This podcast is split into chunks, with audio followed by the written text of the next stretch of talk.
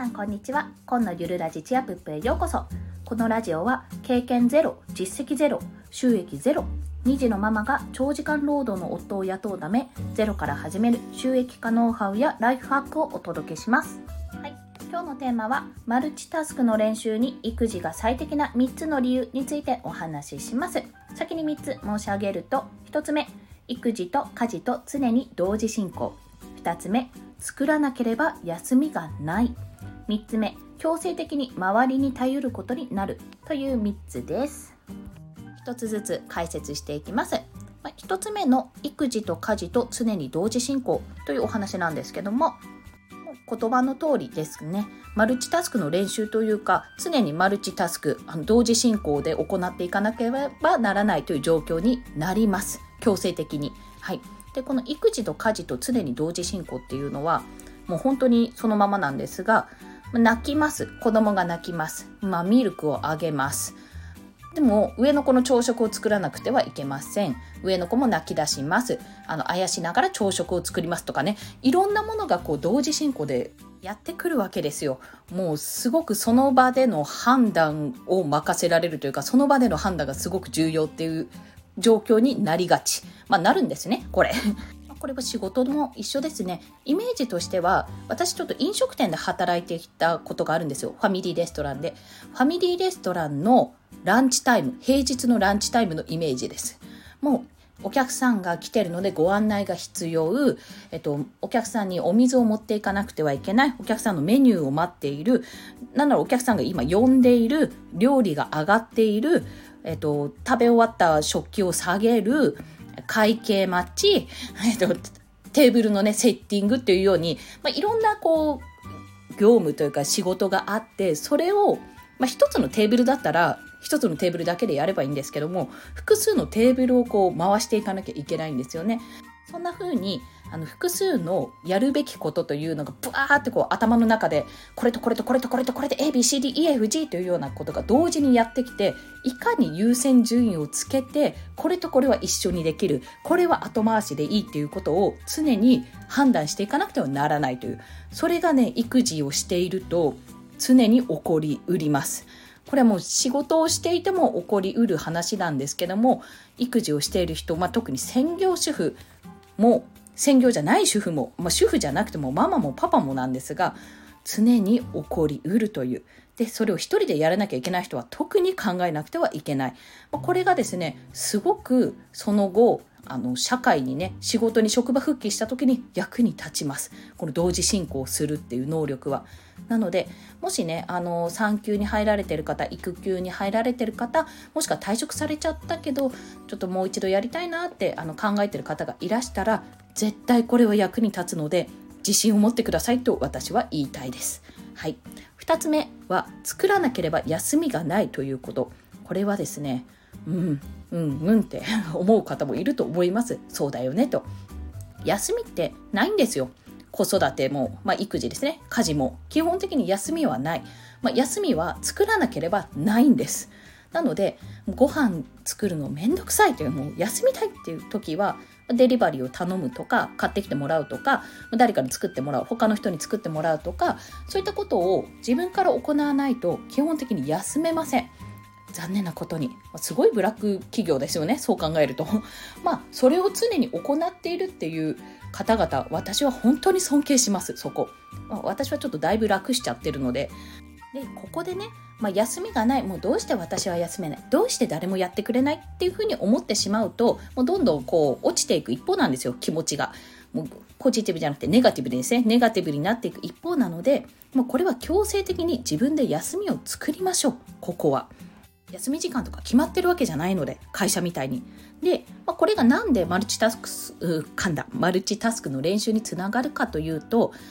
仕事ってねいろんなこと同時進行で行うじゃないですか、まあ、その時仕事だったらちょお昼休みとか今あるのからタバコ休憩とか15分休憩とかあるところはあると思うんですけどもそういったふうに決められてはいるもののやっぱりね私が思うにですよあの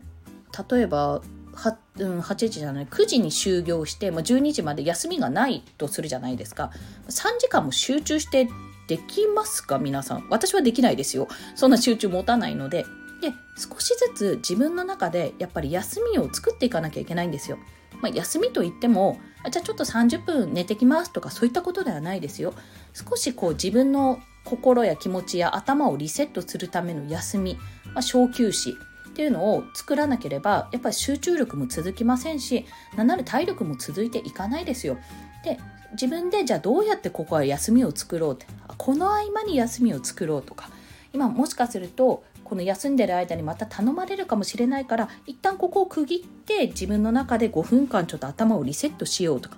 まあ、リセットの仕方もいろいろありますよ。まあ、お手洗いに行くっていうのもそうですしちょっと手を洗ってくるっていうのもそうですし、まあ、できるのかわからないですけどもちょっと飲み物を飲んでふーってふーって一息つくとかそういったことでもいいと思います。これがですね、まあ、仕事においてももちろん育児家事育児の最中でも必要なことになります。作らなければ休みがないので自分で休みを作ること。これを育児の時にやっていると仕事に復帰した時もうまいこと自分で休む癖がつけられると思います。でそこでつけられると思うというよりつけてください。あのできるのできっと。そこでつけるとあのあんまりしんどくなくなるのでぜひ試してみてください。で3つ目なんですが強制的に周りに頼ることになるということ。これはですねま育児やろうと思えば多分一人でやれなくはない。やれなくはないんですよ。ただ自滅します。確実に。経験者が言うんで確実に自滅しますここは、ま、自分の精神と体をね削ってやるものなので、ま、どちらかが壊れますよね。壊れますよ。壊れたんですよ、私は一回。病院こそ行ってないけど、本当に過呼吸を起こしましたからね。それぐらいに、あの、大変なんですよ、一人で抱え込むっていうことは。なので、これは強制的に周りに頼ることになります。それは恥ではないです。当たり前のことなんです。で、強制的に周りに頼ることになることを、まず恥だと思わないってことが大事なんですね。まあ、そこが育児においての一つの壁になると思うんですが、まあ、その壁を乗り越えたらもし仕事復帰したとしてもいろんなことで役に立ちます。というのも仕事もね何でもかんでも他の人にお願いするのはまた別ですけどあ自分一人じゃ抱えきれないなとか